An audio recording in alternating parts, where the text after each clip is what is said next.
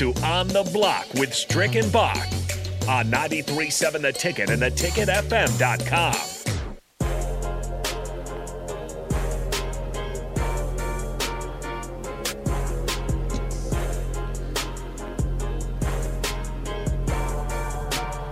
Wrapping up things here on the block, it is time for hitting the hardwood with Strick as we go through some of the top storylines and uh, stats here in the NBA. Uh, first, I, I, think maybe cleaning up this segment a little bit, I want to start to uh, to give some scores uh, from the previous night as well as uh, some of the stat leaders and some of the things to look forward to tonight before we get into our topics. So, kind of the big games um, from last night. Maybe uh, Strick will have you to react to these as well. Um, is that the Bucks triple double from Giannis? They Uh, beat the Wizards 112 to 98 for their 32nd uh, victory of the season. The Warriors outlasted the Spurs 124 to 120. Uh, so the Warriors now have 39 wins. Jordan Poole leading the way there for the Warriors with 31 points. They were not playing with uh, all their best players. And then the Suns continued their incredible season uh, with their 41st victory of the season 121 to 111 over the Nets last night. So some big moves made there tonight. On as far as the uh, national TV schedule,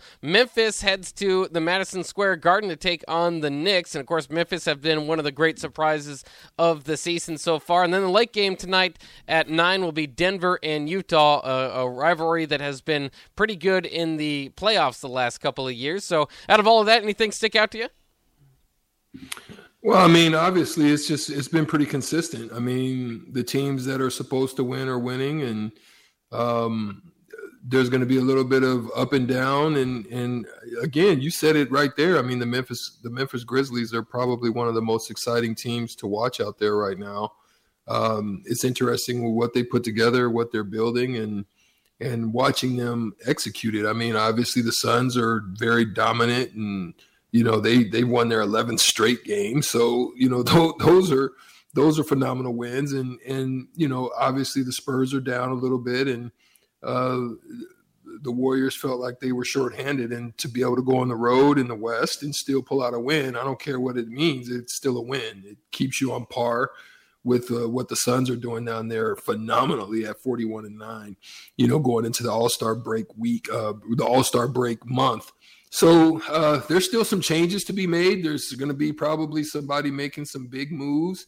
Uh, I think that's the thing to keep your eye on where the moves are going to be made and, and what teams are going to be trying to get better as they make those moves. Yeah, the trade deadline approaching, so a lot of interest, especially kind of around the Lakers or you know some of those competitors. What are they going to do to bolster their roster, get that kind of final uh, big key weapon before they head into playoffs? And then of course, like there was last year, um, there's the kind of the period after the trade deadline where guys get released and, and kind of move and go and play for the Nets or the Warriors or whoever. So uh, it's never quite done right after the trade deadline um, because some of the top teams usually get the buyouts, but um, it is kind of fun. You can start to kind of picture the playoff setting. Let's go to some of the leaders now uh, in the NBA up to this point. We'll just do a top five here in some of these categories and, and talk about what kind of sticks out. Uh, first of all, points per game, uh, always one of the favorites for people. Kevin Durant currently leading the way with 29.3. He's one of three players averaging 29. LeBron James averaging 29.1. So the usual suspects there. Joel Embiid maybe uh, having a part of an MVP season after being in contention for it last year, also averaging 29 um, 29.1. Giannis with 28.9, and Trae Young on the come up with 27.7 points per game. That's huge. Yeah, Trae Young is getting it done down there. I mean, I think.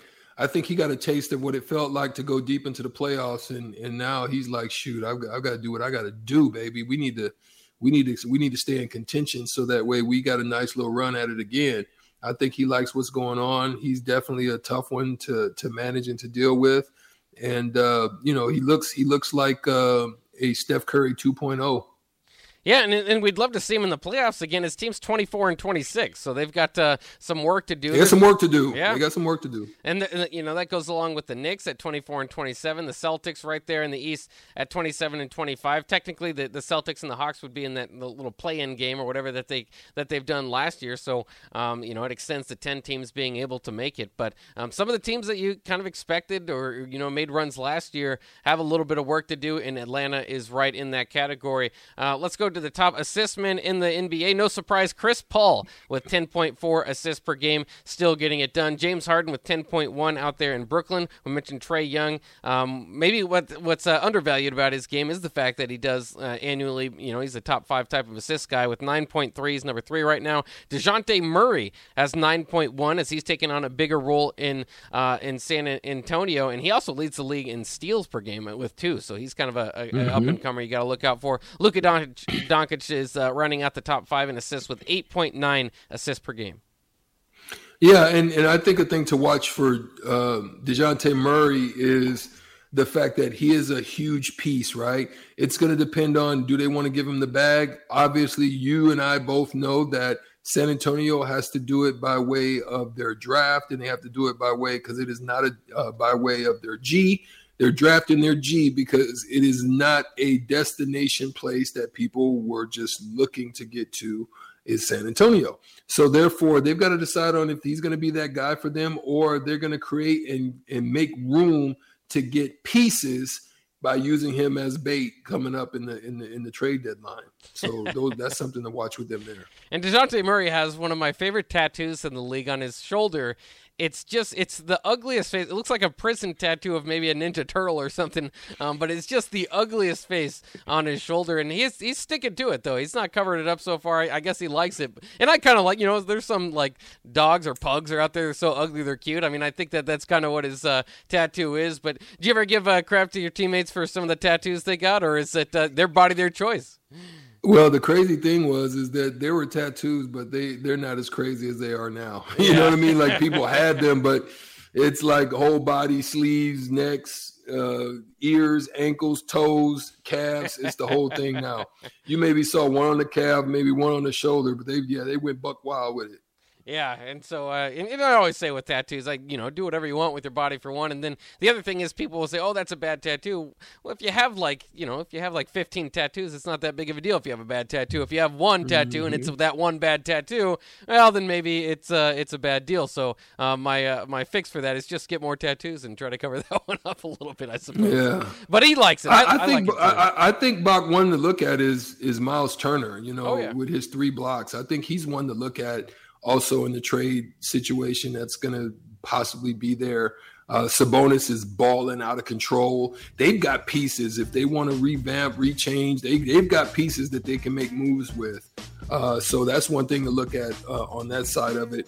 And obviously, the next one is, you know, Nikola Nikola Jokovic is doing what he do, but Rudy Gobert, Utah is missing that 15 rebounds. They yeah, want that. 15 rebounds Reg- regularly. My goodness, that's uh, that's averaging. That's not you know on a, a, night that that's a good night. Averaging 15 points or 15 rebounds per game for the Stifle Tower out there. You know, also know that he's blocking shots. He's third in the league in that with 2.3 blocks per game. About 20 seconds though to run it out here. That was hitting the hardwood on the block here. We will be back tomorrow. Ticket weeknights coming up next though. Mark Onweiler actually leading the way uh, for uh, coming up here uh, with the with the teammates hour. Then a ripping with Raf will be after that, and then Nicklin Hames and Kenzie Knuckles of the women's volleyball team. That's all coming up next year. That's it for On the Block. We'll see you tomorrow.